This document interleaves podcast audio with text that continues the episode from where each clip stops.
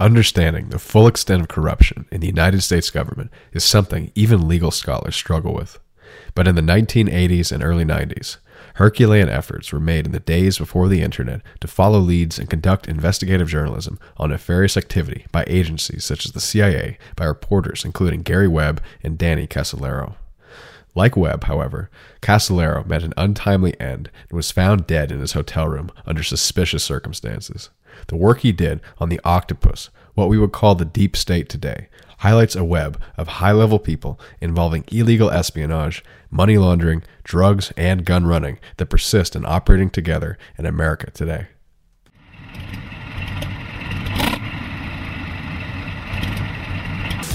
Well, I'm not a crook.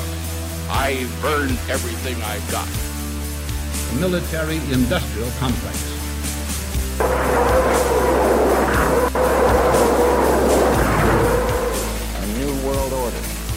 we are here to destroy the control over the industry of other people.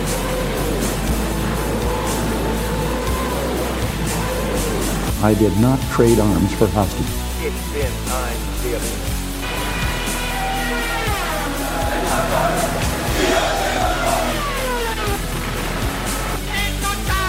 на полный разгром гнусных захватчиков. Мілька правда туінців сінчеві подкаст. Adam, do you want to talk about your recent experience? Yeah, I, I don't want to get too specific, but uh, you guys know who you are that I hung out with this weekend. Uh, great time. I wish I could say more. Um, I got a cold because of it, but for once I kind of pushed myself to the limit in uh, in some very extreme situations, and uh, I made it out alive. So we're doing all right there. Yeah. Did you get some antibiotics? Yeah, I'm gonna need them, Dan. It's Some like. anti- Uh, did you get some antivirals too? let me just say the this. Let me list. let me just detail. let me just say this. When a woman gives it away for free, it has no value. All right. And so I'm not like saying I got probably anything, comes with but something extra on the when you top. go to a place that gives it away, the look for free, um, it's not very erotic.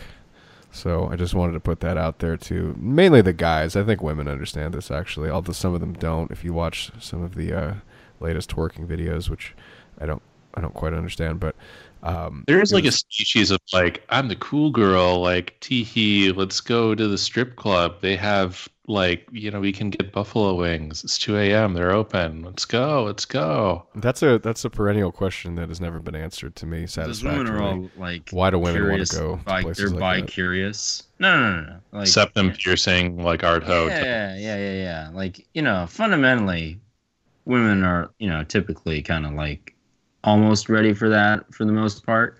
So then they're like, oh, let's go to the strip club, and it's just totally about the food and not about me wanting to explore myself at 19. It's about the food. Yeah. Let me tell you, the food. Let me just the say this culinary too. Delights Um, awaiting you. Depending on how attractive and how many attractive women are in the local strip club metropolitan area, uh, these girls ain't making much. Uh, so where I was at, they got us. They had to pay stage fees. Apparently, something I'm. You know, I'm new to this. I Yeah, don't really they, know any they, of this, but pretty standard almost everywhere. They have Yeah, to pay stage so- fee. and That's like that's like amount one of- of the California Uber, the Uber law thing about like contractors versus employees. Oh, gonna hit them like too? strippers are supposed to be one of the main beneficiaries. Uh, now, Adam, I don't know. did, did you did you tip this poor girl? No, I I didn't I didn't do anything. I I basically uh I gave her my chair when she was trying to talk to the guy next to me, and I was like, uh, "Here you go." and I, I I specifically did not sit in that chair again. But um, I, I have a question. You, you guys think? Um, I just kind of found out about this stuff. Do you think that hard seltzer is gay? oh, you mean like White Claw or something? Oh no, White Claws. I thought you were talking about Hart-Celler, like the uh, the sixty uh, uh, sixty whatever Immigration Act. And it was like That oh, that's that was well, definitely well worn territory here, but you know, no hard seltzer is uh hard seltzer's good. It's low carb.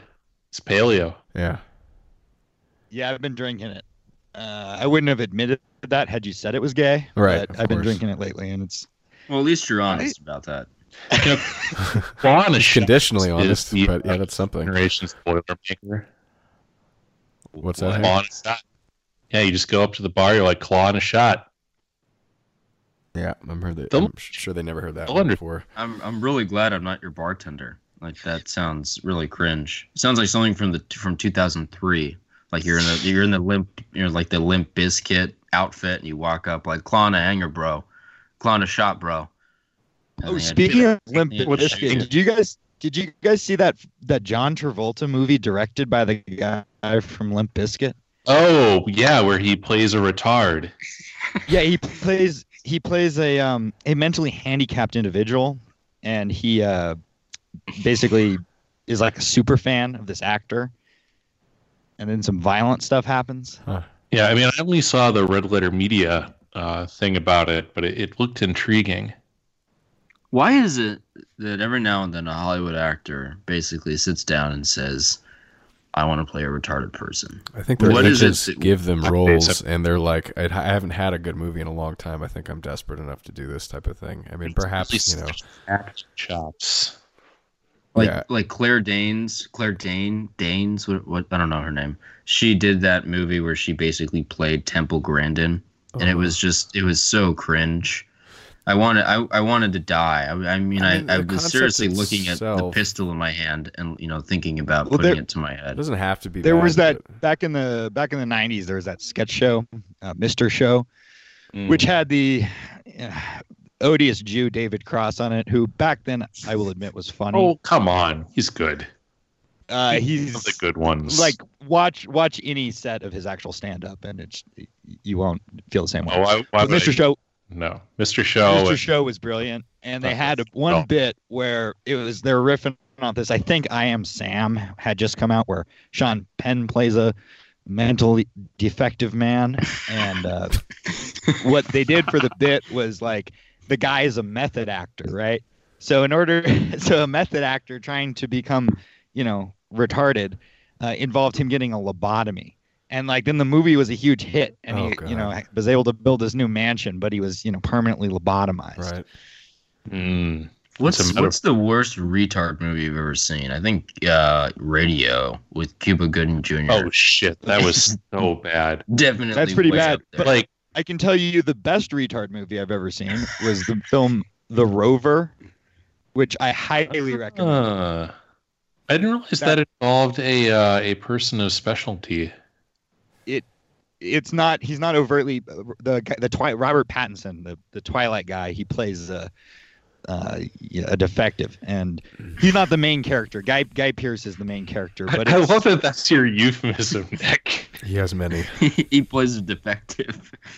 well, you know, to be quite honest, we had a we had a guest on here. This is the one time this ever happened. We, we had a guest on here, and it was a good show. It was a, he was a nice guy, but he did in fact reprimand me for this is I- before the show. Yeah, I, I have I have I have a lot of sympathy. sympathy for that. Yeah, like it, You're a real fucking. I do, I do too, and that's why I, I thought about it. anyone obviously like we like you know there's there's like a it's the euphemism treadmill like things that things that need a word to refer to them and when people use it pejoratively then like it toxicifies it for the entire thing but i mean that's just an unavoidable like somebody's going to use whatever as a pejorative I think calling an actual mentally handicapped person that word is is really not what we're doing. We're actually talking about people who could do better if they tried, and that's usually, I, for me, the qualifications. Like this person is just being a, a, an idiot, and they they should know better, kind of thing. And that's when it's it's applicable in my book. When somebody is, no, that's not what you're talking about with the movies per se, but when you're actually trying to insult somebody. You wouldn't call Well, somebody who's the movies, you know, really born that way. but- It's not their fault, kind of thing. So, but you would call somebody who who should be able to do better that as an insult, i- in my opinion. You mean like Sean Penn? Yeah, there you go. There you go. I don't You know, know- Sean Penn's pretty based. He like beat the shit out of a reporter in front of his house one time. Yeah, that's true. I don't know if you guys remember that. Based. I'd never heard and that. now Baldwin All, both all sins forgiven. Oh yeah, I Alec know, I know Alec Baldwin did something fag. like that. Chewed out his Well, then he lost. Then he lost his MSNBC show. Like he had a whole show planned for a whole season, and this is in 2011, 20, 2012, maybe. and uh, he lost his show. They canceled the show before it even aired because he called a reporter a fag. Now, if you guys didn't know, this we are actually an educational history podcast, and recently, uh, someone had brought up an idea for something I hadn't thought about in a very long time. Um, was it you, Hans, who had this? Had someone bring this up to you? I, I forget how this went down. Yeah, um, this is actually a longtime friend of the show, uh, a longtime friend in general, uh, Mr. Ryan Landry. He uh, he posted an article in a uh, in a chat that we're all in, and it was a uh, a link to um, activist post. I think I'd maybe been to activist post once or twice. It's a lot like other sites we're actually going to reference here, like Muckrock, um, you know, Alternet, Truth Out. They all kind of have sign of the times. They all have that same feel to kind of woke center left analysis of uh, conspiracy theories, basically. And he, uh, he, he, you know, linked this article by Aaron Kesel called "Octopus PROMIS." The, the conspiracy against Inslaw software and the murders to cover up a scandal bigger than Watergate. Um, and this is something that I had heard of very briefly. And the context that I heard of it was way back when, uh, about six. Let's if we wind the clock back about six years. Uh, Edward Snowden is actively leaking and giving interviews regarding uh, a vast array of NSA, DoD, and uh, widespread U.S. intelligence technologies that are being uh, deployed against the American public for various reasons. Um, the biggest piece of technology, and probably the most prolific one, uh, was this piece of technology called PRISM.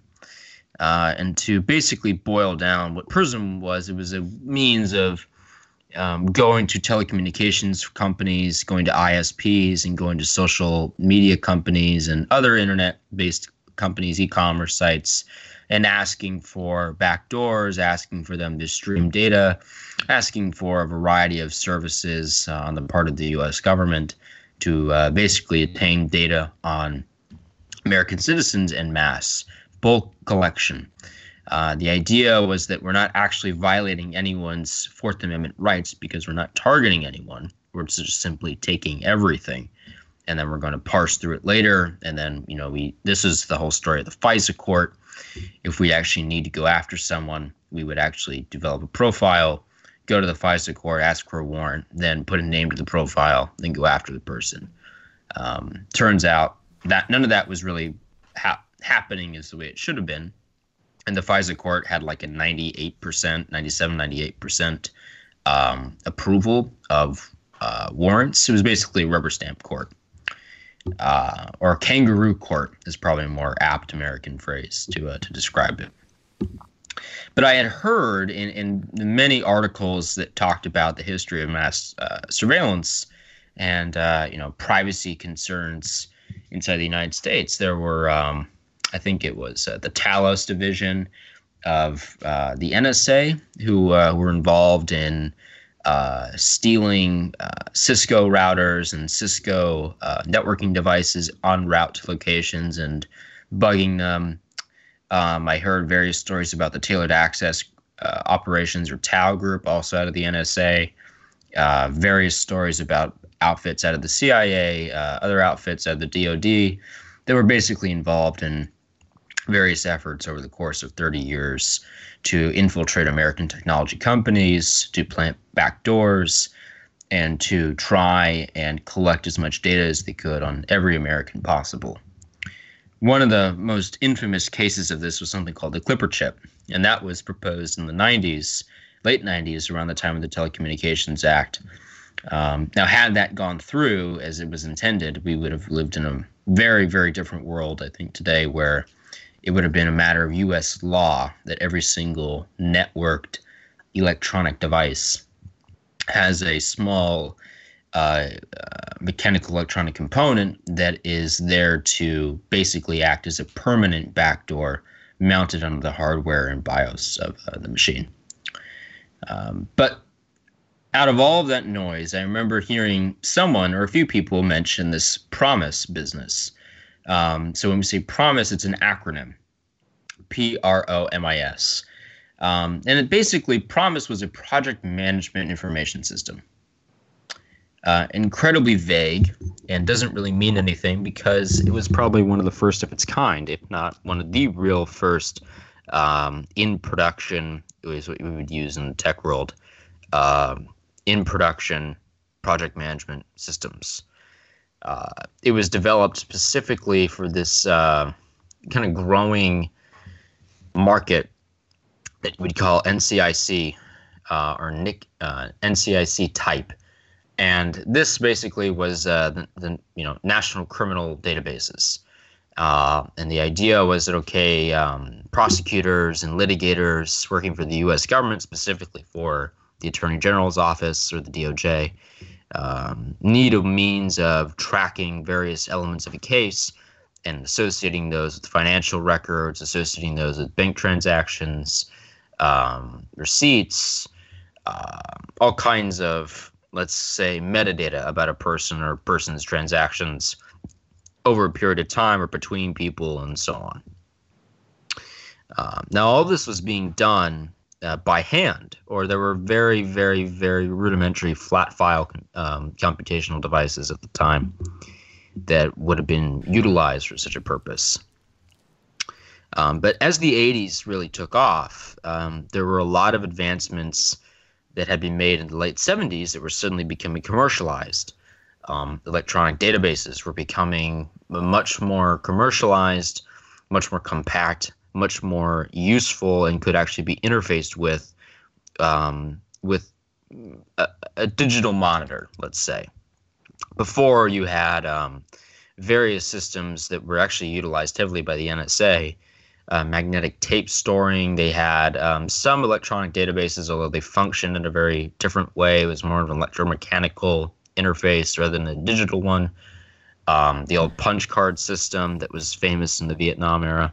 Well, let me ask a question as the audience here. So, all of this is basically 1980s tech level stuff. You have kind of files on a local computer, but the NSA is really in charge of signal intercepts. And so without the internet, and perhaps they have a way to around that because all the police computers are talking to the police cars or something, how are they actually intercepting this information? Because the, the big deal about this was that they backdoored all these programs and then tried to sell it to all the different municipalities and even countries around the world, right?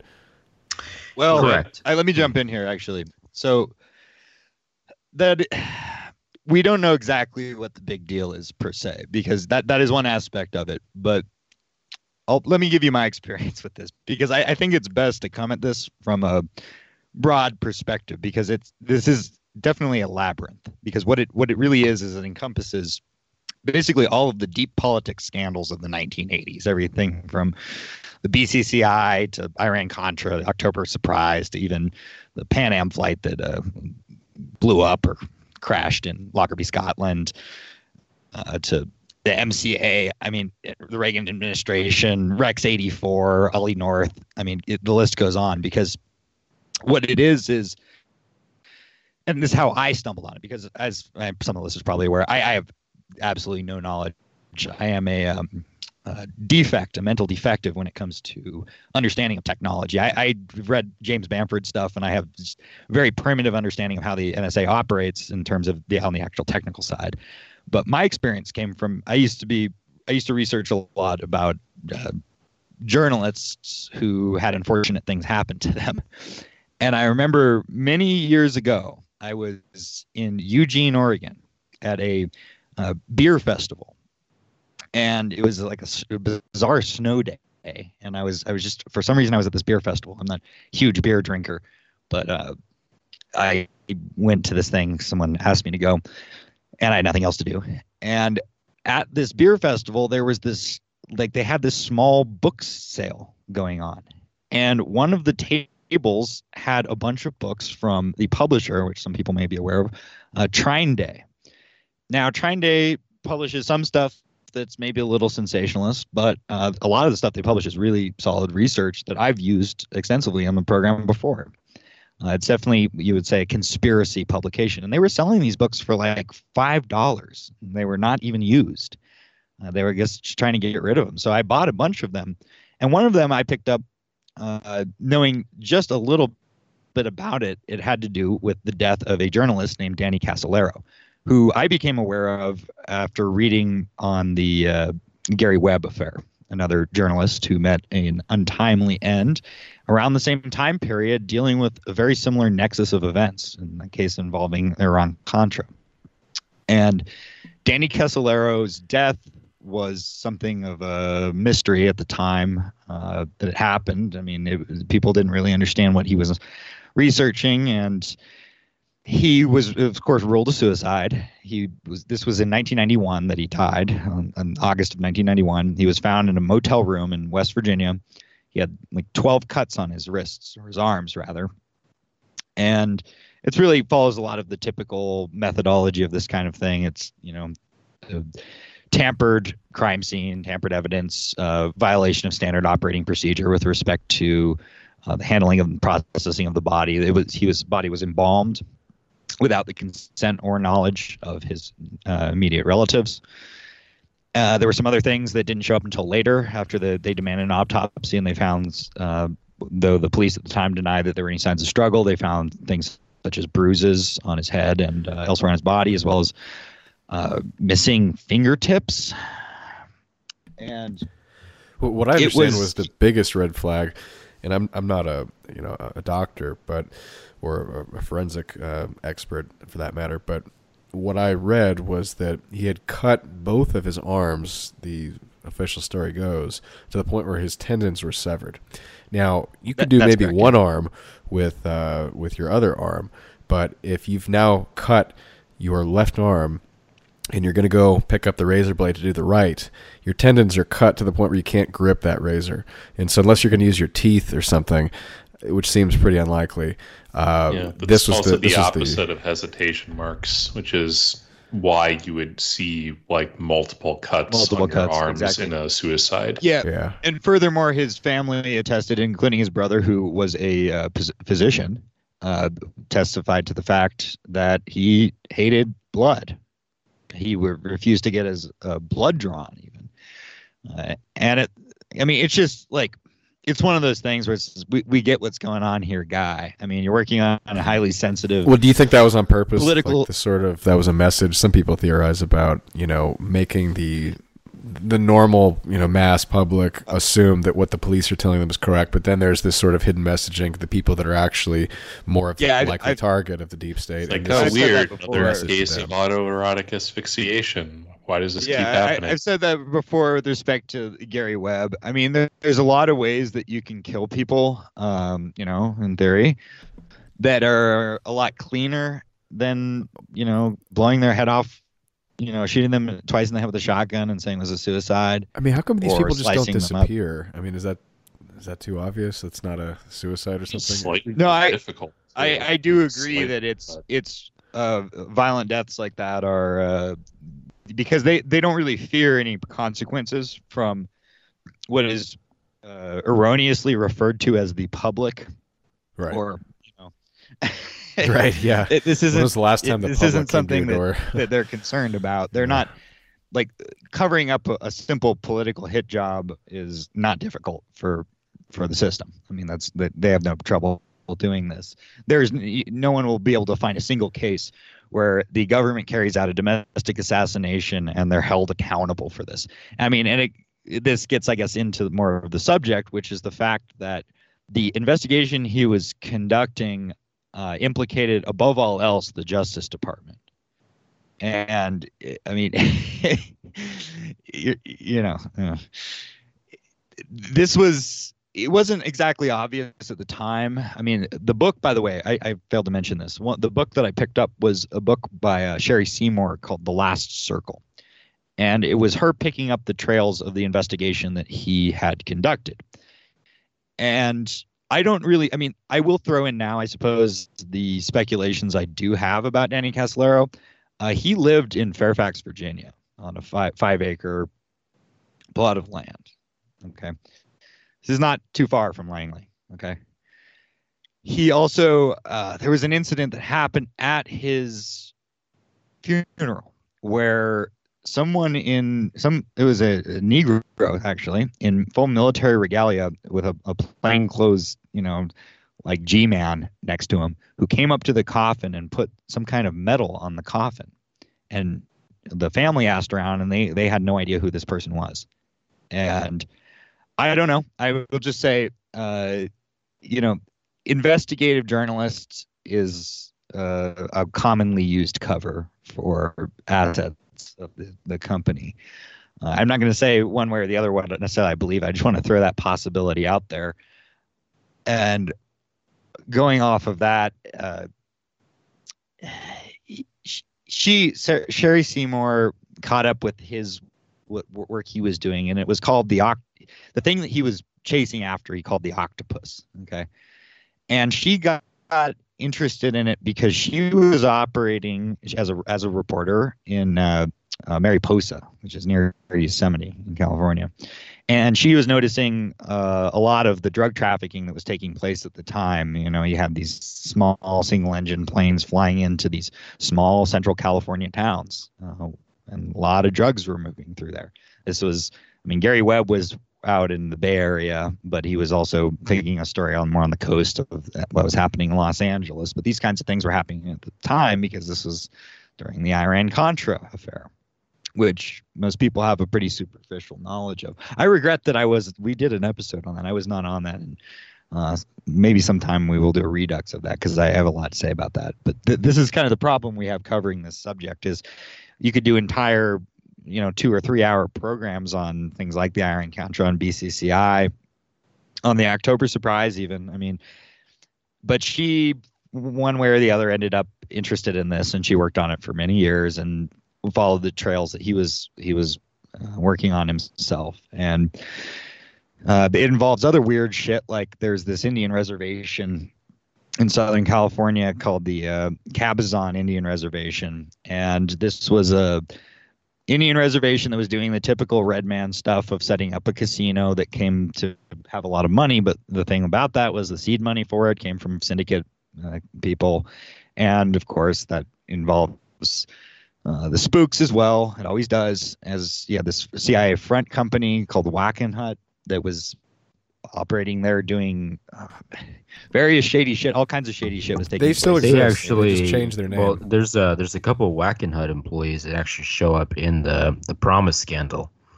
And that Oh, of basically course, that's the there were point. there there were a few um, one in particular who we'll get into later, but um, was sort of a whiz kid that was employed by Wackenhut, and uh, he was asked to help uh, refactor parts of uh, the, the core PROMIS software Is this to Recon integrate to integrate with other uh, database tracking software Here- that the Yeah, DOJ. and the other Here, here's my here's my problem with this whole thing, and it, it's like a legit problem on my part because I can't really seem to understand what is meant by this.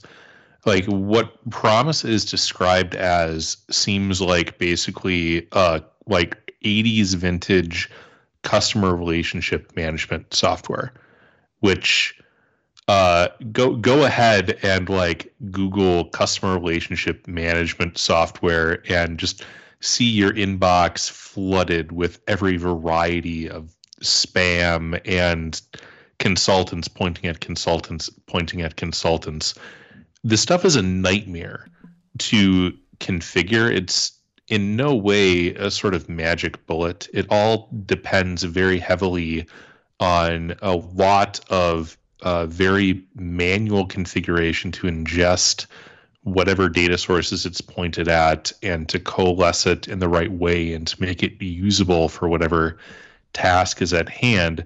That's why, you know, if you are some random Fortune 500 company, one of the standard kind of IT failure modes is, oh gosh, we had these nice salespeople come in from IBM and they're telling us how they have this software where we can understand all of our customers and you know everything that we know about them and make it visible to all of our salespeople and tell them what products they need and track our cash flow associated with each one. And when we have to deliver our products and it'll just be great. And then two billion dollars later, it's like, yeah, well, we never quite got that hooked up properly. So Okay, let's. there's where we let me are. re- And let the, the idea of like respond to- stealing, like stealing that software is like facially ludicrous. But th- If well, that's- this is okay. today. That couple was responses. then. First of all, they, they they absolutely did steal the software in the sense that the uh, if a federal judge did in fact find it was developed by a firm called Inslaw. Inslaw, and one of the the, the main programmer, his name is uh, Williamson, I think it was. Uh, I've read somewhere that he was a former NSA employee. I don't know if this is true or not, but well, that case has been going on for shit like almost 30 years Yeah. i mean this is is as of a couple years ago like this is still being litigated because the the government has never paid the justice department in particular has never paid Yeah, I mean, there, there's like a distinction between like that they had to stealing it, like we got the floppies, versus we installed it, we set it up, we configured it, and then we didn't pay the guy. well they like were those are two paying then they different stopped situations. they were paying and then they stopped paying and and the reasons that they were they stopped paying probably had to do with some very petty uh, personal connections that were going on uh, particularly with edwin meese uh, who was at doj at the time.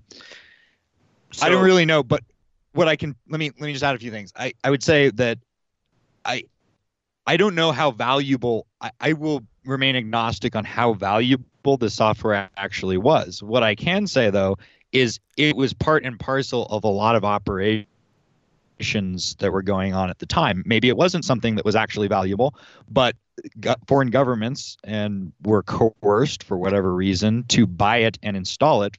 Uh, you know, I, I don't know, but it was it was following the same trail that was happening with regards to the drug bank and the weapons trafficking and the, the drug trafficking and it was it was part and parcel of this and it people who were investigating this died and they were stumbling upon the other aspects of the deep politics of the of the 80s basically.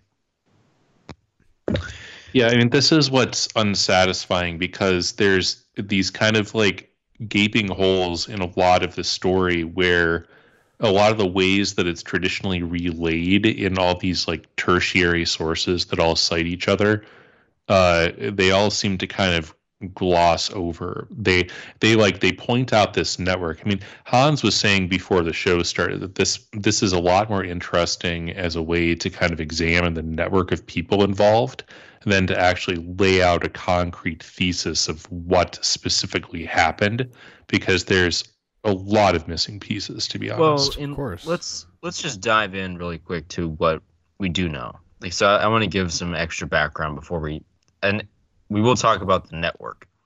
The network is hundred percent much more interesting in its relation to things that Nick is talking about.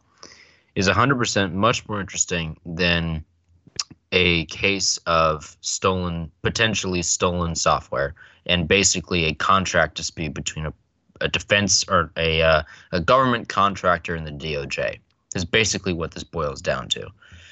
Uh, and through various mechanisms related to this network, has still never been fully litigated, never been fully settled. But the network surrounding this that are related to aspects of it is much more interesting.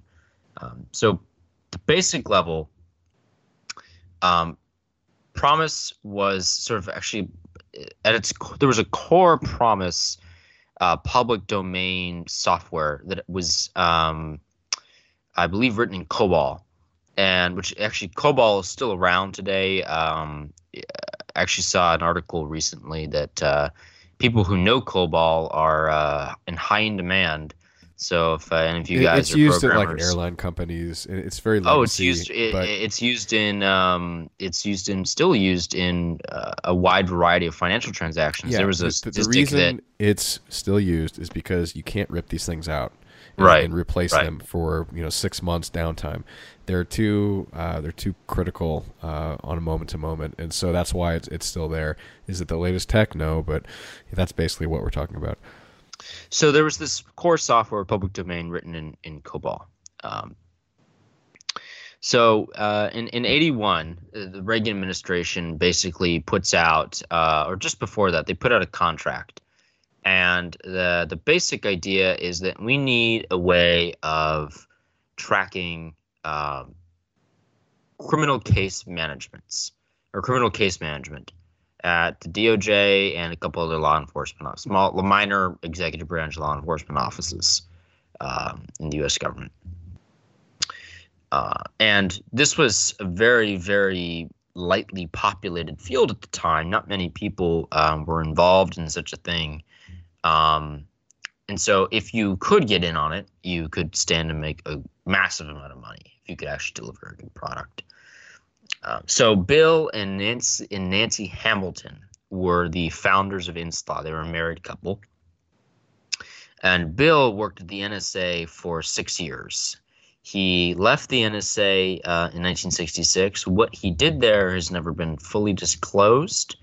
Um, if I had to uh, guess, I would say that he was probably um, some kind of software engineer or just general computer engineer um, because he was able to make both software and hardware modifications, uh, some very big ones, to the public, the core public domain PROMIS software uh, and its hardware deployment. He bumped it up to 32-bit computers, um, pretty pretty much on his own uh, and with some help from his wife. Uh, and this is a very, you know, this at the time would have required a great deal of effort and time, um, and, a, and, a, large amount of intelligence to pull off on your own. Uh, so he, yeah, you there know, was no Stack Overflow back then. Oh yeah, there was there was giant, um, you know, giant manuals, you know, like the size of a five year old that you had to flip through for instruction sets and, and different theories on how to perform an operation. It was, uh, you know, you had to have an intense grasp of hardware engineering at the time as well, electrical engineering. Um, but he was able to make several advancements, and they go back to the Justice Department in '81, and Reagan administration loves it, just love it. I mean, it, it's working incredibly well. So by uh, early 1982, Inslaw gets awarded with a $9.6 million contract to install the program uh, with these 32 bit computers that they specialized it for, um, or that they built it for, in 20 U.S. attorney offices. And then uh, later on, part of the contract stipulated that then at a, at a later point, for more money, which would be negotiated later or whatever, but they would then do 74 offices. So they were basically going to do 94 offices, if not probably close to 100 by everything, by the time everything was done. Um, and that was essentially every single major attorney at the U.S. attorney's offices.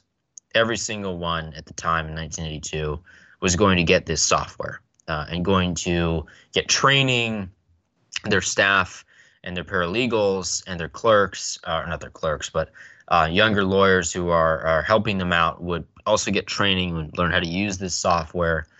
Um, and interestingly, uh, everything seemed to be going fine. Uh, and you know, Hamilton actually gave an interview to um, Consortium News, and he said, uh, you know, we developed it originally just for prosecutors, but some of our users wanted to have it shared with the courts and the police. So the software was engineered to make it adaptable and making it highly adaptable. A byproduct was to make it usable for non prosecutor tracking, and that made it adaptable totally outside the criminal justice system. Uh, it became obvious with the latest round of modifications, any data system could be integrated into PROMIS, and those data systems could interact, that is, combine with each other, forming a massive tracking database of people via government documents such as birth and death certificates, licenses, mortgages, lawsuits, or anything else kept in the database. PROMIS could also track banking transactions, arms shipments, communications, airplane parts, again, anything kept in a database.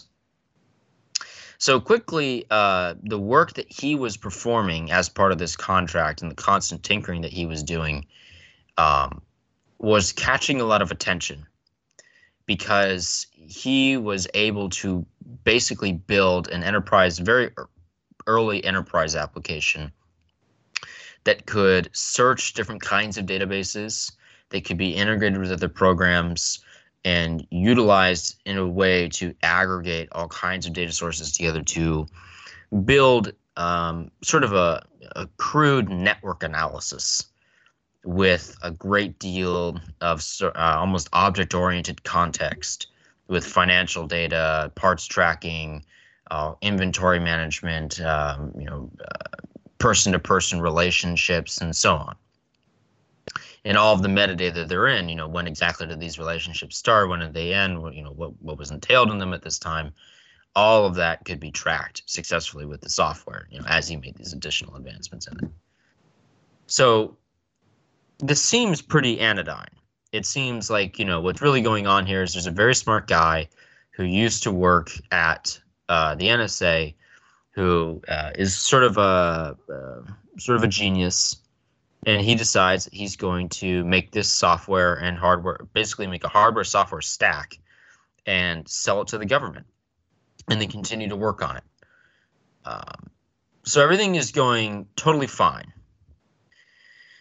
Uh, now, eventually, out kind of out of the blue, DOJ begins withholding payments in 1983.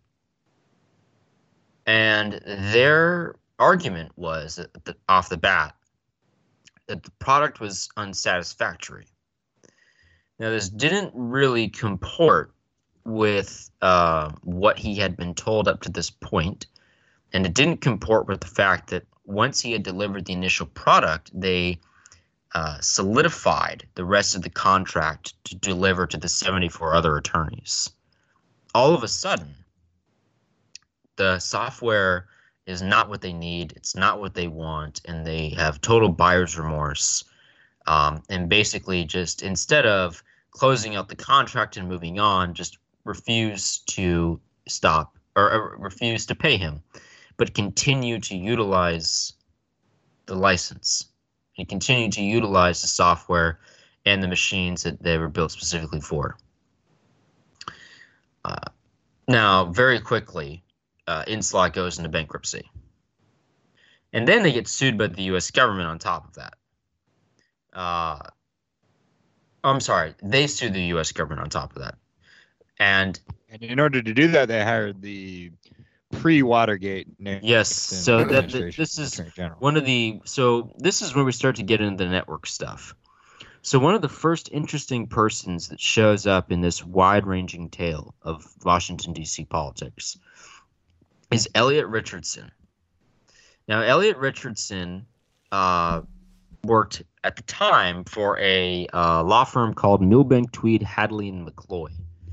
Uh, the International Square building at a Washington, D.C. on uh, I Street.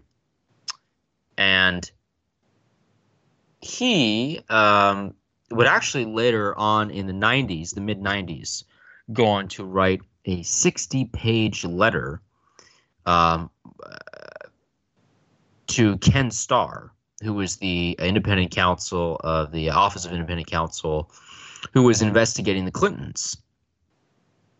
Now, Elliot Richardson, uh, over the course of well over a decade after getting involved in this case and seeing um, how it all fell apart, had continued as a side project almost to collect intelligence on it. Um, and he collected a massive amount of intelligence on the implications, uh, or implicating um, both Bill and Hillary Clinton, uh, Webb Hubbell, Vince Foster, and uh, a couple other characters out of the Little Rock scene. Um, namely, a uh, an interesting guy who went by the name of Jackson T. Stephens.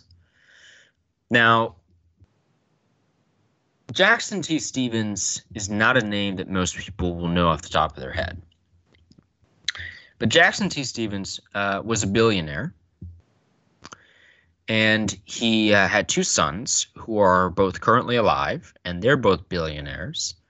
Um, they uh, are originally got their start in a mix of finance and oil, based out of Little Rock, and they find founded a uh, financial services company called Stephens Incorporated.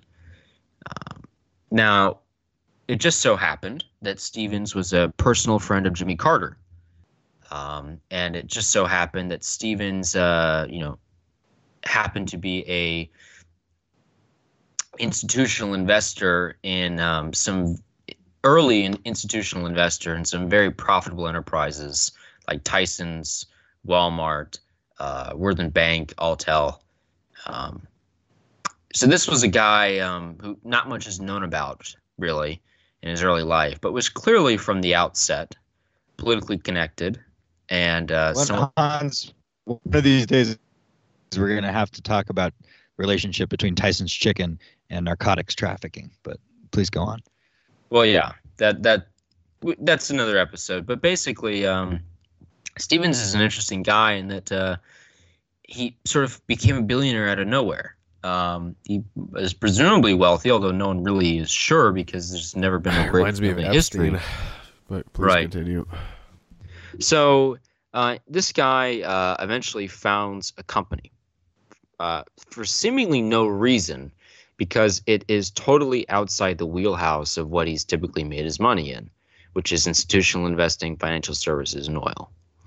He founds a data processing company in 1968 called Systematics. Systematics Incorporated, sorry.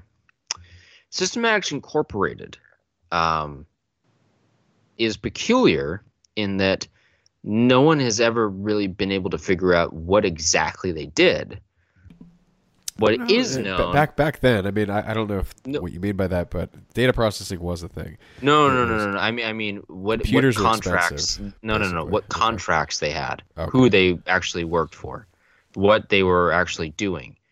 Um, because it seems as though that the company lay dormant, uh, and because there's no record uh, of them doing anything until this uh, PROMIS business begins, and suddenly, um, midway through the project, when it's looking like um, uh, Mr. Hamilton is going to get stiffed, uh, there's this offer to have um, Systematics, as well as another company called Hadron Incorporated, uh, help out with developing further features on the this new core PROMIS that he's built. Well, you know, if it looks like a front and walks like a front, maybe it's a front. Right. So um, the man who led uh, Hadron Incorporated was a man named Earl Brian. Um, he uh, was one of A these dip- personal friend of Edwin Meese. Yep, and one of these dipshits that got involved in the uh, Iran Contra scandal. Um, he actually ended up going to jail for a little bit, or at least getting in trouble. Um, I actually tried to figure out what the hell happened to him. Uh, couldn't find a lot, although uh, he did change the name of Hadron Incorporated in 2002 to Analex Corporation, which was then sold to uh, or bought by Prospecta, which is a kind of IT services conglomerate based out of uh, Northern Virginia, and you know it, it is basically uh, a way of administering various security and IT services to companies based in the Beltway. Um, so even after sort of getting in trouble, he was uh, rewarded later in life for probably being a good spook. Um, but anyways, the so this this cast of characters starts emerging around Hamilton. We should include uh, um, we should include the Zog Point man, uh, Bill Barr, as well, who's appointed as a special prosecutor. oh, really? I didn't know that. Yeah, Bill Barr is appointed as a as special special uh, investigation on the Inslaw case, as he had previously done with, with regards to BCCI, and of course, uh, not as you know what he did with Ruby Ridge, and he's of course working for the Trump administration, now, or at least he was. Last I checked, I remember the news and. Well, uh, so was he Ed appointed- Meese. Ed, Hey- hey, Ed Nick, Meese was working for for Trump for a little while. Yep. Uh, I I wanted to know if you knew if uh, Barr was appointed as special prosecutor uh, before or after he officially left the CIA. A- after he officially left the CIA. Emphasis on the word officially. Yeah, you don't really ever leave the agency. Uh, know, company man is a company man. So I mean, that's yeah. Go go ahead, Hans. There's, Okay. I mean, this uh, actually for one moment, just as a note to the audience, uh, this is necessarily complicated because I, what we're trying to flesh out here is the fact that, and, and this is to Hank's point as well, whether I, I think it's up in the air how important this software actually was. Though I think, I mean, very powerful people were interested in this for one reason or another, whether it's the software itself or whether it represented some kind of means to an end, another end. And we'll start. We'll t- we will talk about the Zionist entity shortly, but I just the the point is these are the people who are at the heart of the 1980s uh, deep politics, and, some of these people are still around today. And uh, particularly there's a line of continuity in, the DOJ uh, involving this up to the Obongo administration.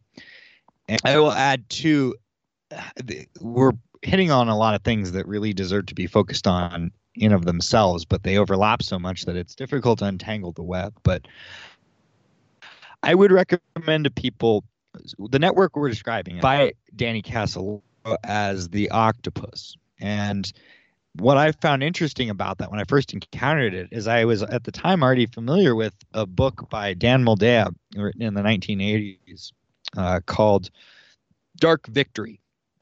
And that is a book that is about the relationship between MCA and the Reagan administration and MCA's role in uh, Reagan victory. And for those that don't know, MCA, like everything else in Hollywood, uh, has its very important connections to syndicate and Israeli intelligence. So Dan Moldea referred to MCA in that book as the octopus. And this was in the early 80s, he wrote the book. And I would recommend for people there's a movie that came out in um, the mid 2000s. It was a documentary. Uh, it was called The Last Mogul, and it was about the life of Lew Wasserman, who was, of course, head of MCA. And you'll, if you you go into that with a frame of mind of the things that we're talking about today, you'll start to pick up on some of these interesting connections because it's difficult to sum up in a few words exactly what the Reagan administration represented, but as best I could do, it is the 80s were a time in which you had a real divorce from reality in American politics. Not that it, that divorce wasn't already there, but it, it got cartoonish at that point because you had an actual actor who was put into the presidency as as an actor by the forces of uh, uh, the Hollywood, the shadowy Hollywood power, and you had the CIA through George Bush running the actual administration, and uh, it, it's just it to draw a map and to to name all the names necessary here is just something we're not going to be able to do. But I think that the reason that this is all interesting, as Hans had mentioned, is because when you look at it, th- this for whatever reason, this software in particular and the scandals around it seems to be a linking thread between all of the most salacious deep politics scandals of that decade. Well, it was a cover up, and, and this tool Right. is, is sort of broad reaching. And I think it just kind of uh, steamrolled on upon itself through the activism or um, willingness of journalists like Danny Casolaro to pursue it. And I think, uh, for whatever reason, the the story was uh, picked up by some, covered up uh, broadly uh, by most, but it, it does touch upon many aspects of the octopus, as he put it, as the deep state we, we put it. And I don't think it was uh, something that they were all meeting in the secret lair, kind of like having discussions about this pesky journalist. I just think it just kind of uh, coincidentally happened that this was decided this guy had to go.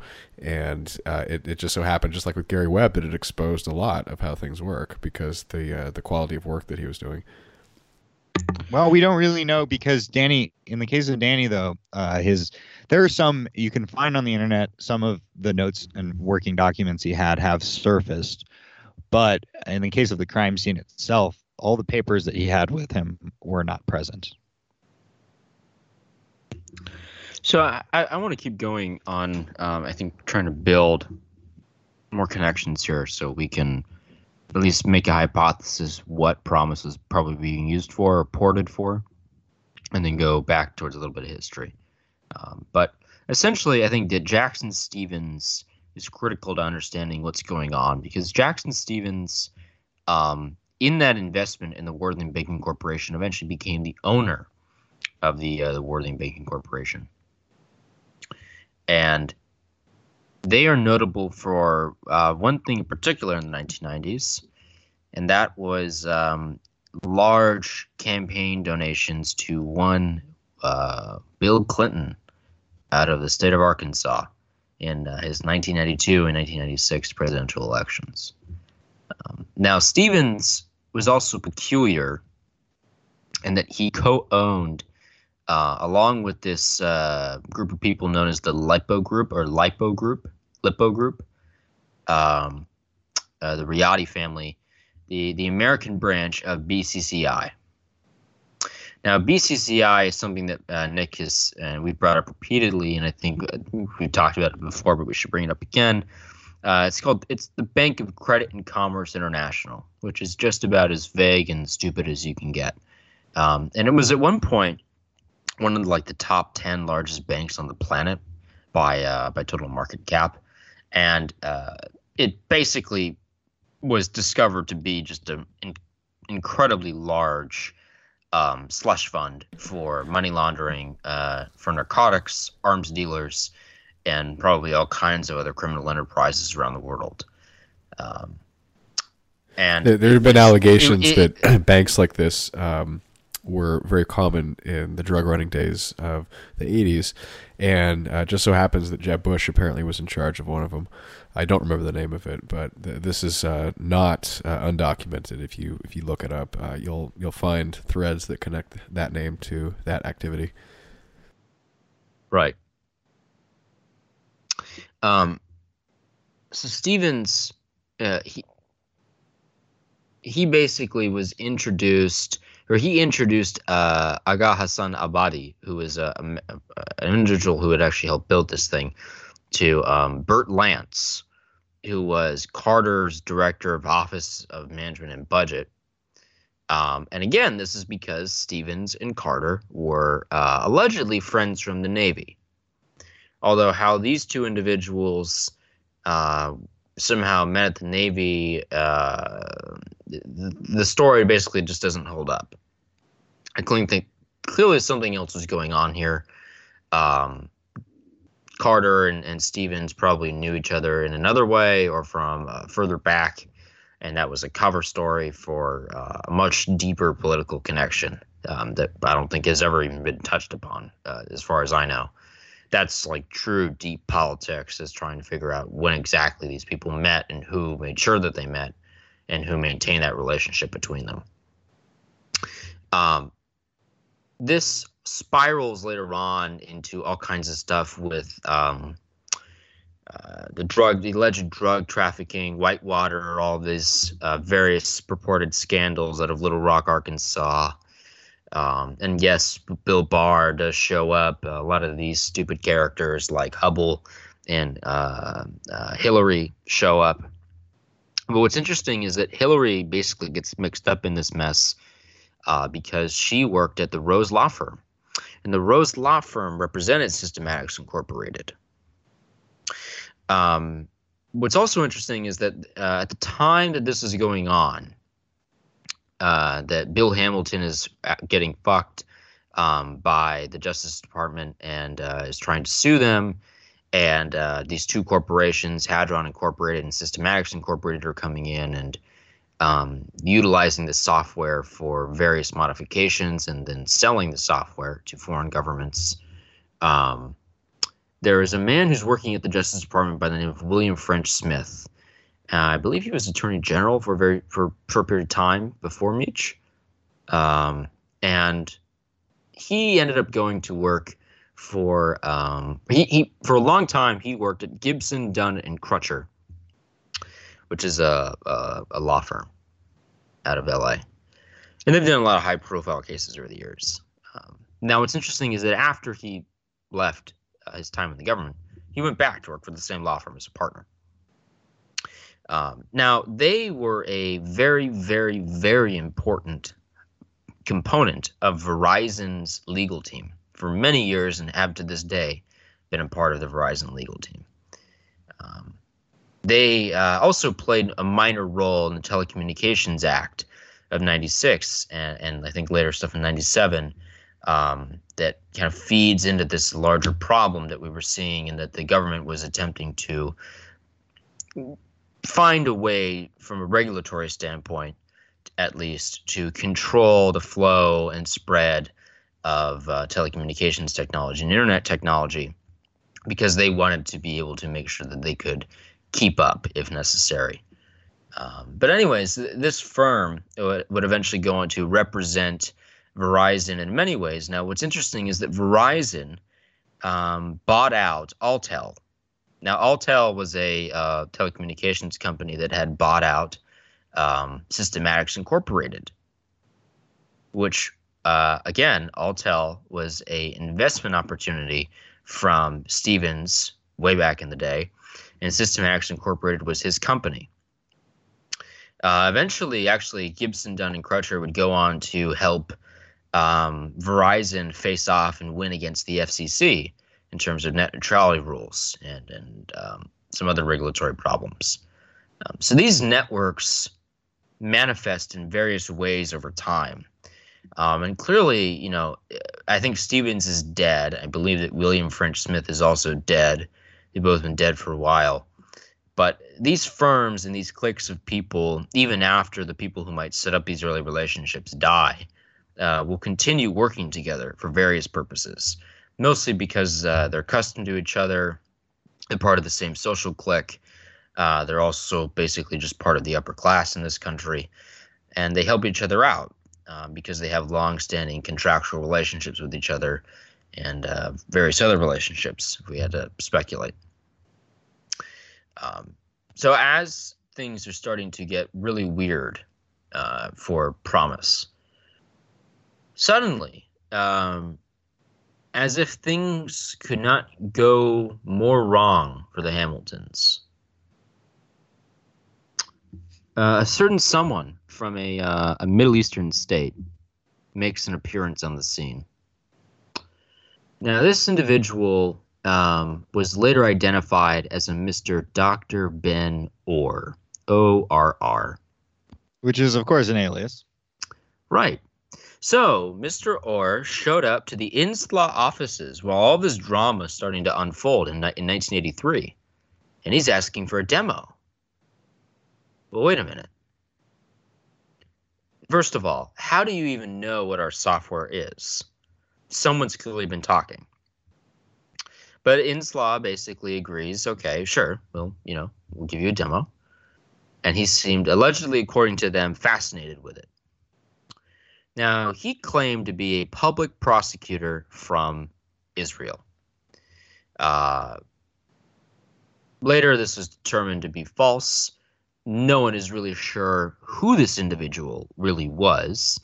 Um, but it was the first sign that something was really amiss, and that uh, it was clear now to the Hamiltons, and this is really when they stepped up their legal case, that their software, the licenses for their software, were being proliferated because they started receiving calls and letters from Ireland, from multiple states in Europe, from multiple state governments, from various legal offices asking about this software, asking about demos, asking about various aspects of it, never asking about licenses, asking all kinds of other questions. They realize that the feds not only have refused to stop paying, but have done something to the software and are now either selling it or distributing it illegally.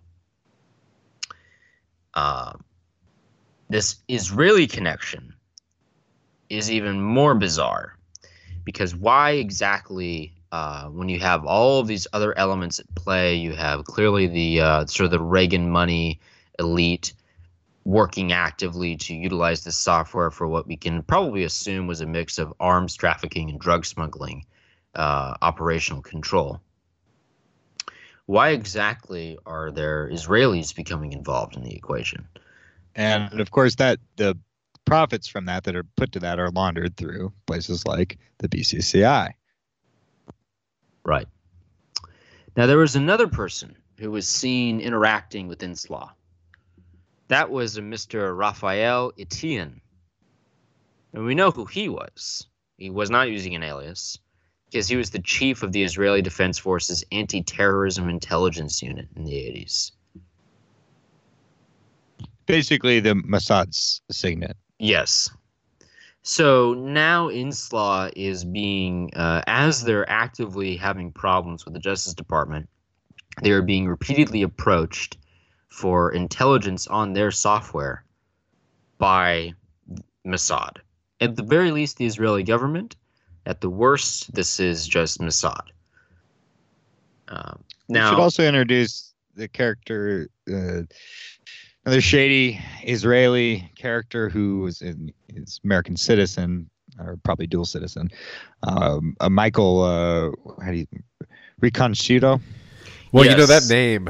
I mean, he's supposed to be uh, Israeli American. It's Italian name, but it sounds like reconnaissance. So I'm wondering if that's like a made Yeah. name. Ric- Riconosciuto. well, no, no, no, he's a real person. He's a real person. Well, he So I- is I a know real he's person, real, but the name. and he shows up. He was one of the primary sources for Danny Casolaro. right. And he eventually found his way into prison in the Pacific Northwest for some kind of drug charge. And Yeah, which, which he claims he also was a claimed to be. Well, yeah, I mean, there's many such cases. right. He, is what is what happened to Barry Seal. He he claims that uh, he was also involved in the negotiations around the so-called October surprise. Now, he also claims that he was responsible for modifying the soft. He was a programmer in addition to being a spook, and that he did this at that Indian reservation, the Cabazon Indian reservation. And as I had mentioned earlier, this was a place where the syndicate and the spooks were basically just running wild. And there was, in fact, a triple homicide that occurred there in, I believe, 1981 of one of the, I think he was basically the tribal uh, chief who was one of the three killed uh, because he became suspicious about what was going on with the casino, et cetera. And there, there were some specific reasons for the killing of this man. But there was other weird stuff going on here involving alleged weapons testing, including bioweapons. But this is what unites the uh, you know this is the transcontinental connection. It was yeah something going on in this bizarre Southern California Indian reservation um, that somehow ties into all of this, and this is it keeps popping up, and, and different people who are looking at this independently came upon this place and trying to figure out what was happening. Yeah, I mean, it, he he also I think uh, did some kind of very important Italian to English translation book that's still partially in use. Um, he was a sort of a, a savant of some kind that was being employed by Wackenhut, and Wackenhut was this. Uh, it's a spook company. I don't know how else to describe it. It- it's a sh- it's a shell company. It's a and shell I should add and- too and that, that that triple homicide that took place, it was committed by a syndicate affiliated hitman who is an ex-army ranger who, after committing the murders, uh, went to Central America and set up some kind of weird ministries or something, where he was running different operations there. I, I, it's you know this is typical type spook shit. Right. And interestingly, there was another, uh, you know, now that we're talking about the, the Israeli involvement, um, later on it would be determined in a court of in the federal court documents.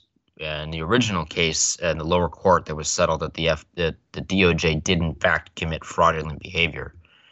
Um, they seem to have a timeline where they finger the Justice Department's uh, uh, direct use or d- d- direct fraudulent behavior coming directly after the visit of this Eitan character from Mossad to Inslaw. So this visit and the demo and the intelligence that he gathered on what Inslaw was capable of, I'm sorry, what the promised software that Inslaw had developed was capable of, and probably what he knew that the people at Inslaw didn't know, which was the modifications being made by this man from uh, Wackenhut, by other people from Wackenhut, from uh, Systematics Incorporated, and from Hadron Incorporated. Uh, he all of that correlated together. He probably had a good idea of what the capabilities of this software was, and what the capabilities of it could be for uh, Israeli intelligence gathering.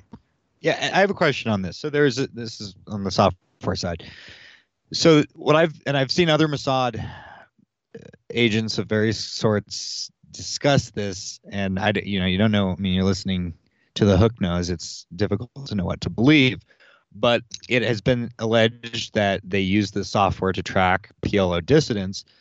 At the same time, some of these people have stated that their purpose and interest in the software was to sell to their neighbors for the back doors, presumably, I guess, to the Jordanians and to Lebanon. Right, That- and we, we know that we know that this PROMIS software showed up in multiple foreign governments, and it showed up in multiple state governments as well. I believe that New Jersey is still using it for some reason. The, the Israelis Um, do this a lot. They they create a they have a, a very competitive, uh, you could argue, um, security systems sector in their uh, industry in their economy, and basically it's uh, companies like uh, Amdal, which is not necessarily a security company, but they have back office stuff that gives the Israelis access to a lot of uh, telephone records and things like that. And this has been going on for some time.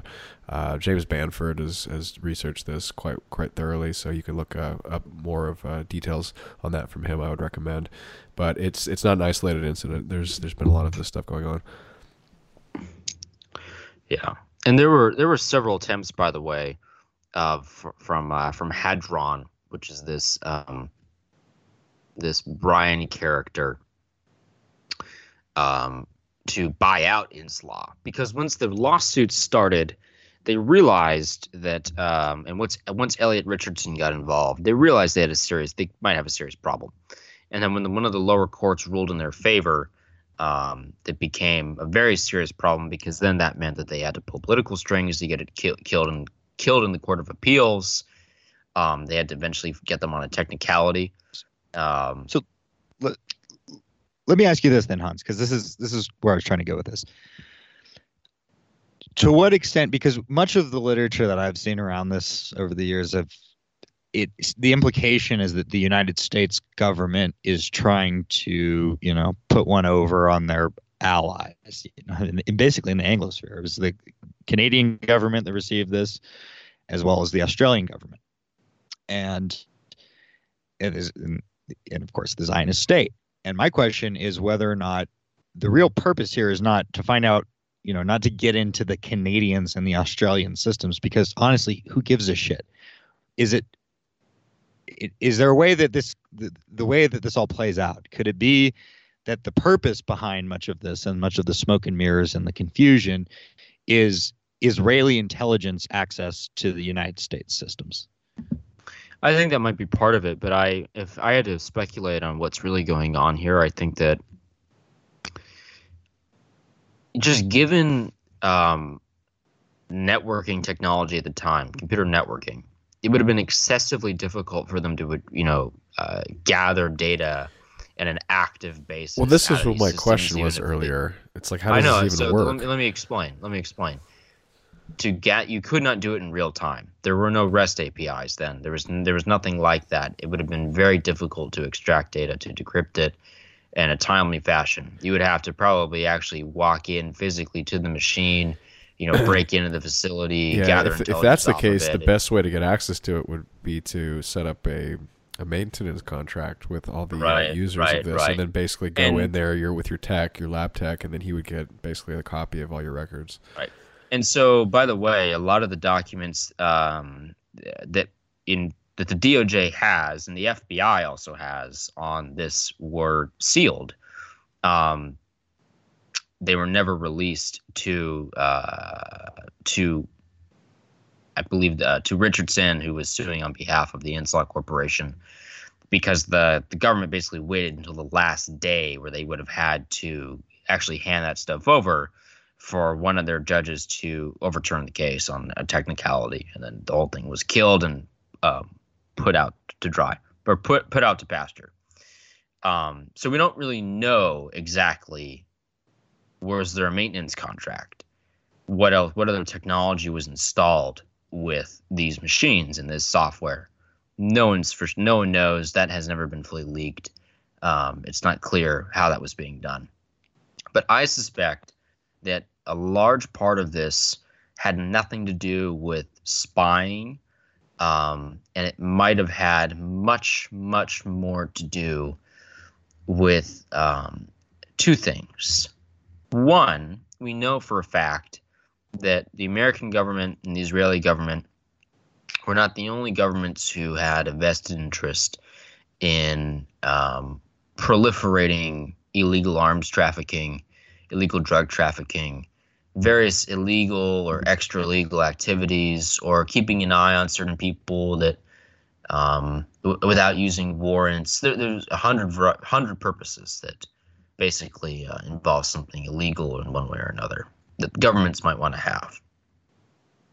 So I think that what this was really about was giving various uh, aligned states, if you will, the ability to manage and control rather than root out their criminal networks and manage and control people within the country that they felt they needed to manage and control. It might be some kind of threat or competitor to the state government. Well, and then that would be the interests of the CIA in having the back door because then you could absorb the networks. Right. And so I don't know from a technological standpoint, I don't know if that was always the intention. I think that what this is really about was they, they realized um, what they had, and then you know after some additional modifications and um, additional financing ventures, even like Allen Company gets involved in this at one point, financing some of this stuff. Um, Allen and Company or Allen and Co. Um, I think a lot of listeners should look that up. It's an incredibly shady and weird investment outfit. It's been around they, they have a, a big shindig in Sun Valley, Idaho, I believe. Right, a lot they, of the media uh, types yeah. coming uh, in attendance, and they recently they're notoriously the- they're the notoriously private about their clients. They're they're very um, they're notorious for being very secretive um, investment bankers. Um, but anyways, they they're they get involved in financing part of this whole thing, and um, it becomes very clear. I think that there was a ton of money being poured into it, and uh, it was a great piece of technology that Hamilton had wrote and that multiple people had added on to, and they were going around the world and pitching this to state government, you know, foreign governments, um, because I think that one of the things that we learned throughout the 80s and the 90s is that majority of the large-scale organized crime we see in the world is permitted and allowed to happen.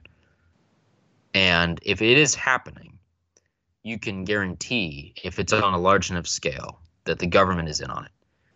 And that more than likely what this was about was a way of actually instead of rooting out this criminal activity was managing it finding a way to manage your drug trafficking finding software that could do that for you and by the way the same software could also be used to track legal cases against your drug traffickers you, how you might be able to apply pressure in certain locations to uh, relieve the cases against your drug traffickers i think that was much more what this was about and i think that the israelis were involved and interested in this. Uh, and there, there's a hundred other connections we could spend time going down, and you know, maybe we can in another episode. But you know, Robert Maxwell and and um, Jeffrey Epstein are tangentially related to this.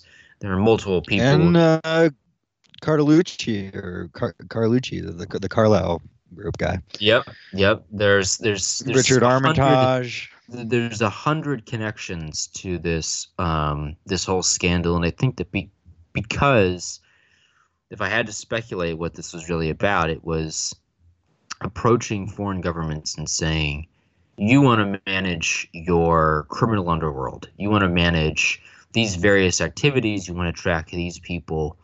Well, we have the solution for you." And I think that a lot of this stuff about you know Israeli and American spying and, and uh, intelligence gathering was probably overblown, if not some kind of cover for what this was really. That about. is that is intelligence work. right. I, I think that this was this was not this was not about backdooring governments around the world. This was more about going to governments around the world and setting up a sort of global harmonized means of managing criminal activity.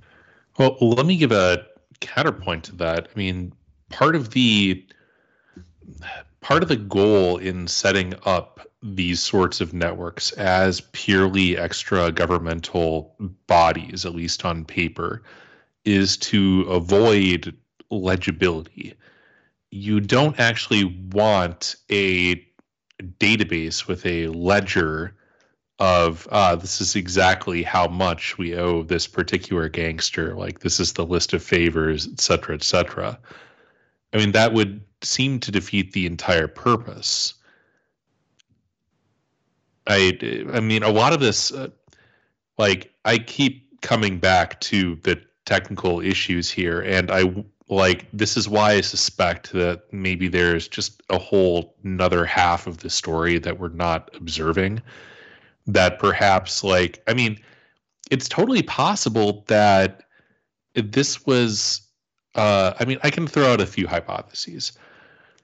Notably, the couple that uh, this was kind of the this was the era where there it was the first big gold mine of uh, like actual software revenue, and that it was something about purely channeling that money flow because the great thing and the thing that actually makes it really easy to launder money uh, through things like software as a service companies is that your marginal cost is zero. So somebody writes you a check, you don't actually do anything. All they're all they're doing is paying you for the legal rights Yeah, it's just a to run your software.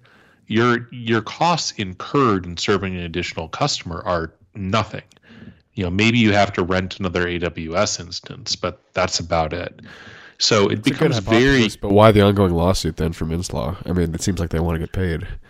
Yeah, I mean, they want to get. I mean, who knows? Like, if you have some, uh, like hypothetically, you have somebody who shows up selling some product, so it's pirated. Like, you know, you might not do due diligence, especially at the time. If you're some random government, it's like, okay, does this salesman like legally have the rights to license this technology? Like, the the idea of like whether software could even be copyrighted was a little bit unclear in the 80s.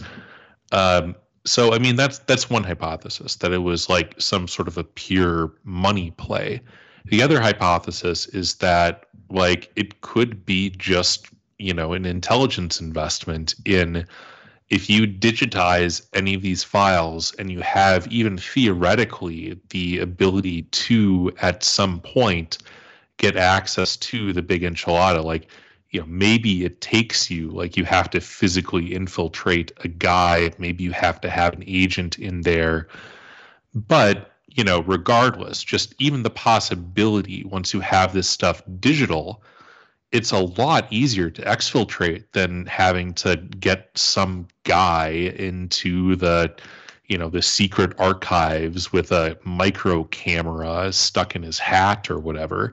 It's a lot easier if you can get somebody to you know wire up a uh, telephone connection where there shouldn't be one or you know any any of the any of the ways that it becomes dramatically easier to exfiltrate data once it's uh, digitized. And you know that doesn't necessarily require that it be uh, like kind of continuously exploited. Like adam said there's not a live internet connection. These things like a lot of them probably aren't even networked. So i mean that's that's another hypothesis that somebody was willing to invest heavily just in like please get all of your stuff digitized because we want to be able to at some point exploit that in the future via some mechanism yet to be determined and here's like a lot of money to make that happen I mean, those are the Well, two that kind of come to mind. They're not particularly like nefarious, but you can see it in both of those instances why people would want to attach themselves to that effort because in both cases you have a lot of black money flowing around to make it happen that you can take a cut of. Don't you, to that point, Hank? Uh, back in the eighties, uh, presumably it would have been a lot easier to bamboozle, you know, uh, various states with respect to software with technology because this isn't something that was well understood. I mean, Oh yeah, if, if you want a great were working on um, kind of stuff. uh, look up on YouTube uh, the the greatest uh, demo in the history of the world or something like that.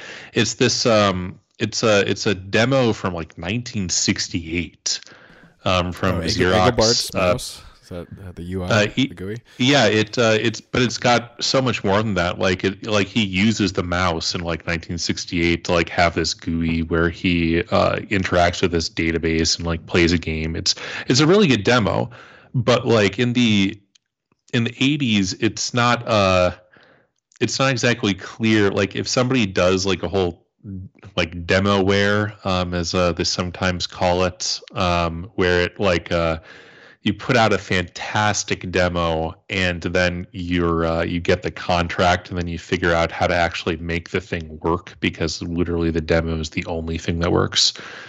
Uh, i mean that that is still a viable business model but in the 80s my god uh, if you could hack together that then like assuming that they are willing to pay you money for software at all then i could imagine that being a pretty pretty easy con to pull off I mean, they're like these these technical issues. Like you would you would need almost somebody who was there on one side or the other of one of these transactions to be like, what the fuck was going on? Because it would be easy to infer, like if if the pitch was okay, the United States government has an interest, uh, you know, maybe coincident with the Israeli government to make sure that every country has all their stuff digital because that's where the kind of soft battlefield is. That's what we can exploit, whatever. Then you would expect to see things like, you know, if I'm the Irish purchasing agent for software for the, you know, Irish security services, I would expect that that guy gets like a suitcase full of cocaine or like, you know, some sort of payoff or God only knows what to, you know, just kind of grease the skids and make sure that he has every incentive in the world to do that. Maybe they're giving it away for free. Like maybe that's just sufficient, although that is a little bit suspicious in and of itself, but who knows? Like that's what you would expect with that pattern. If it's a money play, then you would expect to see the opposite. You would expect to see somebody negotiating that, like, you know, this is a fantastic demo and this will transform your organization's ability to deliver value added to your whatever. And like, you know, we we demand like reasonable payoff for our efforts. But those would be kind of the two uh, the two poles of this for those two uh, hypotheses, and I'm sure that we can construct other hypotheses, but I've like never seen at the time like you can go back and like uh like look at um you know ye old war stories of the per- first people to buy like Oracle databases or to just kind of go whole hog on Microsoft Shop or we we all bought uh, Macs or whatever but there's there's none of this as you would expect kind of unfortunately for uh, this uh, this kind of case management software. One of the interesting aspects of this um, article that Hans was mentioning, talking about the octopus, was the mention of the database that uh, lists the dissidents uh, at the time. And apparently, Oliver North was in charge of creating some of this um, in the 80s. Are you talking about main core? Yes, yes. Yeah. So And this, and main- this, this ties main- into the Rex 84, which Yeah. I- So anyone who's been around sort of conspiracy, recent revisionist type stuff has probably seen the uh, test, the congressional testimonies were, regarding the continuity of government program, which I believe was in the mid 80s that this was happening. Yeah, so in '82, Reagan, the Reagan administration put out this special contract for the creation of some kind of criminal database or you know, criminal record system. Um, but that has been over the years, various leakers and various former uh, intelligence officers and uh, engineers for various parts of the U.S. government have come out and basically described uh, something that they consistently refer to as main core. Um, and or describe it in language that it's obvious what they're that they're referring to the same thing.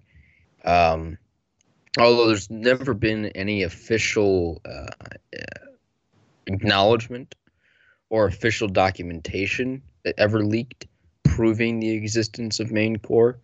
Um, I think that more than it, at this point, it stands to reason that something like that exists. And uh, yeah, it, what it is is the domestic application of the lessons learned from the Phoenix program. Right, and, and I And think what- that what- I think that what is really going on here is that during the um, during the the uh, Snowden scandal, there was a, a certain technology that he leaked information about that I think didn't receive a lot of play, which I thought was uh, always curious because it seemed like the most pinnacle piece of this whole puzzle, which was this XKeyscore uh, program that the NSA had developed, I think, in concert with uh, Booz Allen Hamilton. And basically, XKeyscore was a um, a big data searching application and query application and aggregation application um, developed by the NSA with various enhanced tool sets for kind of picking up and recognizing the different kinds of data that they had recorded. Video data, uh, image data, call records, calls themselves, all kind, all every single piece of information and how it all correlated together, um, and how you wanted to actually utilize it, um, could be done with this particular program because the NSA had at one point realized that, well, now we have all this data, we have no great way of interacting with it, so they built this very, very powerful enterprise application to do so. And I think that um, what it seems like is that the product that Inslaw developed was being utilized in some way um, uh, and being augmented in some way to track dozens upon dozens of different kinds of data from all kinds of sources. Um, but the, the, the single uh, uh, body within the United States that could gather all of that data together, that had the legal right to do so, would have been the federal government. And I think that PROMIS um, was maybe being morphed into a proto XKeyscore. And it would have been a way to interact with this, you know, burgeoning growth in um, disparate data that the government had begun collecting and digitizing. And they, you know, this pattern seems to repeat itself, and then each time they hit a new kind of scale um, with a new set of uh, potential data sources um, and more complexity in, in the this, the mediums in which those data sources arrive. They develop some kind of application internally to actually interact with all that data and develop intelligence insights from it. Um, and I think that main core more than likely exists in some form, the way that, you know, just given what we know about the US government now, I would have to believe that something like that does in fact exist. And uh, if, if it's used for a Phoenix program style crackdown, or if it's used for something more sinister like blackmail, um, I'm not really sure. But it seems as though that the U.S. government has been they, they've been attempting to solve this problem for you know at least three decades, if not almost four now. In that, how do we collect large amounts of disparate data on our citizenry, and how do we actually utilize that data in an effective way? Maybe at, at ostensibly to solve law enforcement cases, Yeah, but the- further on, further on, further down the line to gain intelligence insights into the citizenry. Yeah, that's the pitch. I mean, back in the day, it was it was a list of eight million people or so, and this article alleges that some have uh, speculated that it has in the high triple digits uh, millions. So that would be over 100 million, perhaps. Uh, and what what are they going to do with that list? I mean, realistically, it becomes sort of uh, not very useful once it gets so large. But it does give you a sense that the government has, at least in its back pocket, the the option if if the situation called for it to round people up uh, and to put that into more legally precise terms. Uh, the NDAA Act in 2011 was signed by Barack Obama, uh, which does allow the government to hold Bro. people indefinitely.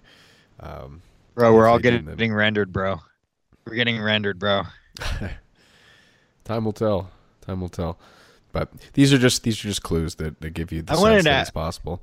Get your guys' take, um, just generally, since Hans brought it up. Uh, let's just have a brief little discussion here about the Snowden incident.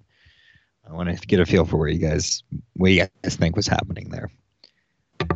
Uh, the CIA, for whatever reason, felt it necessary to Yeah. publicly trash the NSA and Uh, Booz Allen Hamilton. one of my theories as well.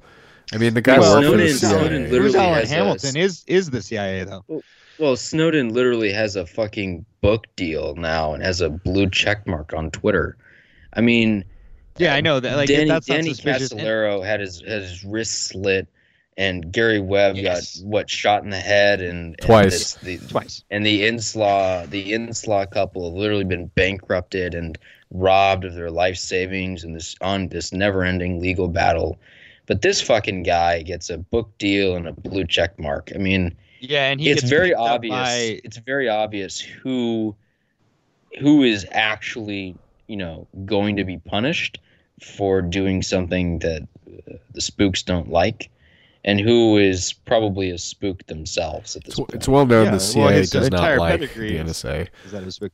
As a general principle, always be wary of the idea of, of CIA whistleblowers or intelligence whistleblowers. Who and I have no admit- idea why they, they felt it necessary to, uh, you know, disclose this kind of information other than the whole point. revelation of the method. Yeah, the whole that- point that's- was, that's been was probably suspicion. to to correspond with things like what Adam was talking about the the uh, the NCAA. Um, And NDAA, oh, I'm sorry, not, yeah, not the basketball group, Well, yeah, but also, I mean, which I know uh, Matt, very the thing little is, about. is like, like of course, th- this is the thing observed at the time by a lot of people who had been paying attention to it, which is that there was very little. I mean, yes, there's this specific program or software that that there's some information that exists now about. I don't know what to make of that, but what I can tell you is that very little about that was said to have been revealed by Snowden had not already been discussed by people like James Bamford for years prior. Well, Yeah, there, that's right. there, There was There very were- little. Hold on, let, let me let me finish here. There, there's very little that was entirely novel or unique about that, and my suspicion is just that mass surveillance as a tool of political suppression is far more effective when people understand Right. that it's that's what's happening. I'll, I'll, add uh, support to what you're saying, Nick, because I remember with before I even sort of met uh, you know guys guys like us around the election, you know, of Trump. Um, I just remember casually reading a, a Wired magazine in like 2007. I don't, I couldn't rem- give you the exact date, but it was certainly before the Snowden revelations, which I think were 2013. And it was basically talking about this massive data center the NSA was building in Utah to do exactly what Snowden ended up coming out and quote unquote revealing. And if you look back and basically say all the clues were there, all the evidence was there, but what the difference is is the media sensationalism of this guy and Katie Couric going to Russia to interview him. I mean, we know Yeah, the well, go- Adam, CIA let's- let's has talk so about that much specifically. embedding in the media today. You know, they're they're not going to do something like this unless there's organ, organized attempts at it. They they made a Hollywood film about this barely two or three years later. And I, I think it was Oliver Stone who did it, who was uh, yeah, it was. a suspicious Oh, individual of himself. I mean, whenever you see films made about things that happen, like this has been a trend lately. You see it with uh, they did one like on the the Boston bombing and th- these kinds of things. Oh my god, I mean- that movie was so bad. I can't even. I, I didn't I didn't see it, was. but not only that, the but there was an entire theatrical element to when this played out in the in the first place when it actually happened. You had this story about his like ballerina, his you know gorgeous, total dying ballerina girlfriend. He's like living in Hawaii, and he just is so motivated by truth and justice, you know, and and center left politics or some shit that he's gonna like burn his entire life down and flee to Russia because my truth. And this when you watch like the the Glenn whatever name is, uh Poitras was her last name. I forget. Laura, name. Laura, Laura. Poitras. Laura Laura Poitras. Yeah. Yeah. If you watch that when they first first did that when they went to I don't think that was that that was I believe in uh like Hong Kong or something that he was at initially. He, he went to Yes, China. it was, first, it was Hong Kong. correctly. It's Hong Kong. Yeah. Okay, it was it was Hong Kong. So they do that really like that BBC style over the top melodramatic introduction to it all. They have like it, just the whole way that that's shot. It's just right in line with the typical, uh, you know, social engineering type documentaries.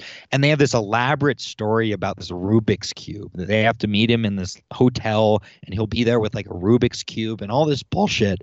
And keep in mind that Greenwald and Poitras were working for the uh, billionaire uh, Pierre Omidyar, who is you know a player now, and it's it's They, none they weren't this- at the time. they weren't at. You're right. I'm sorry. You're you're right. They, that that was their that was before the intercept existed, but that's what followed shortly after. Yes, my mistake. But my point is that there was a whole theatrical Hollywood element to how this whole story unfolded. When you know, there's right, a lot which more. is what you do if you're i mean to be fair that's also what you do if you're attempting to seek publicity for uh, your allegations and you're cooperating with a media organization that understands that and how to put that on. Like the uh, there was a consortium of uh, news organizations, quote unquote, uh, led by the Guardian, as I recall, but also encompassing like New York Times and like a bunch of other yeah, it was people. the, it was the Guardian. I think Poitras worked for.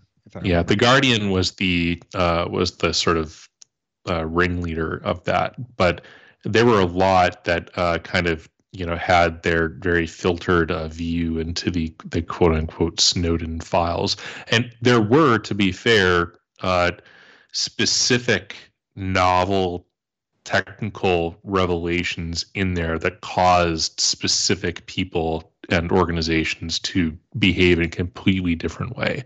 Like the revolution, I- the revelations yeah. about like the shit that they were doing between Google data centers actually caused like major internal turmoil. It caused, uh, you know, it caused changes in the way that they handle their internal systems. which I understand uh, people have speculated that this the purpose of this what we're seeing is a power struggle amongst the deep state. Yeah, I mean that's plausible, and you know, I I would almost say that that would be the case even if Snowden wasn't actually aligned per se with uh, any particular faction, because of course the second stage is to exploit these revelations for that sort of ongoing power struggle. Like nothing, Also- nothing ends up being immune from that, regardless of you know what the kind of uh, inciting moment was, or the inciting motivation.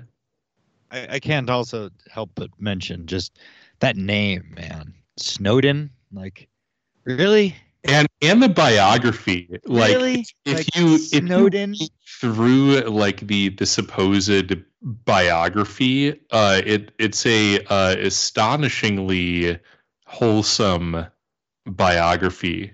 Uh, it's uh, I I I don't know what to make of the whole affair. Um, I mean, it seems to be generally agreed upon that like the guy is alive and well and living in Russia, which like if it was purely a interfactional uh struggle, like I I don't see how like the GRU wouldn't end up somehow sussing that out, given the shitty state of American Yeah, counterintelligence. but why would they tell us that if, if they did? I don't know. Like the, the whole thing, like the, I, I don't think that it's as as pat as like you know he was inserted by the CIA into the NSA to like cause a shitstorm and then like fled to random other countries. I that that seems like very uh, contrary to the the mo. I mean, like you can you can also kind of moderate the claim and make it more plausible that like okay, not literally like working for the CIA, but like selected because he had a certain set of ideals and placed in a position where he would inevitably do damage. Like that that's another plausible story. I I don't know. I don't really have a dog in the fight. Well, regarding Russia, I mean, they're more than happy just to use him as sort of a not a puppet, but sort of a showpiece for American corruption and um, And, you know, regardless of the story, he's an excellent showpiece for that. Yeah, Like if it if it's an interfactional thing, like or just somebody who is fed up with the corruption, I mean, either one of those is pretty damning. I mean, Putin, for God's sakes, literally did like an AMA live AMA with uh, with Snowden. Snowden was on like this big screen, and Putin was sitting on stage, and they're answering questions from the Russian people. Of course, they're filtered, of course, but And Oliver Um, Stone was the same man who made the film, was the one who was able to get the in-depth interview with Putin. What does it all mean? How do we put together these well, what did what did George Carlin say? The world is run by a club, and you're not in it. I think that's what it means. Yeah, I think that the biggest takeaway that you we can get from uh, particularly the PROMIS debacle and some of the Snowden stuff is that uh, these these networks persist for several decades at a time, and um, the vast majority of their work is pretty anodyne. And it seems, um, you know, you can you can chalk it up to good old boys network. It's what most people do, or just oh, it's just the rich helping each other out. But it, upon closer inspection, it seems that through these sort of uh, trial by fire incidents, um, where often people end up dying for various reasons or another over a very short period of time. Many people will get whacked and die mysteriously. Um, this forges some kind of closer bond, or this forges closer ties between various entities and people um, in government, in um, the legal profession, in government contracting, um, in sort of the billionaire scene, and the money man scene. Um, they all seem to come together to solve problems. Um, so it's interesting, you know, maybe in 10, 20 years' time, for whatever reason, aspects of the, uh, you know, the, the PROMIS case will be unsealed and we'll have all the intelligence that was withheld from public record for many years and even withheld from Congress at one point when they investigated it. Um, and maybe we'll piece it all together, but it'll be too late. You know, that that's part of the problem with it now. It's interesting Yeah, to talk about, it's interesting to analyze, but this all happened well over 30 years ago, almost 40 years ago at this point. So That's why you know, the, the problems that have to be solved are us and our Right. corollaries in other countries. So my, my my my my advice to listeners would be to do your network analysis. A lot of what I figured out about Stephens was kind of disparate in different places, and I had to pick it up. It was not in not in any of the major pieces covering Inslaw or this whole debacle uh, talked about that. I had to pick it up from multiple sources and kind of piece it together. And that's just one person with a couple companies. There's thousands of cases like that. And I think that you'll find that you might be able to discover patterns or trends before major incidents happen, before people start dropping dead. And you might be able to develop a knack for it. And maybe one day you'll be able to see these things as they unfold. And uh, you know, maybe you can Yeah, make, you you, know- can make it, you can make a dollar off of it, or you can keep yourself safe. But just be aware that these people will continue to operate, and um, there's nothing that's really going to prevent them from operating at the level which they do. So just hope that you don't wind up like Casolaro or you don't wind up like Vince Foster and get mixed up in the wrong business.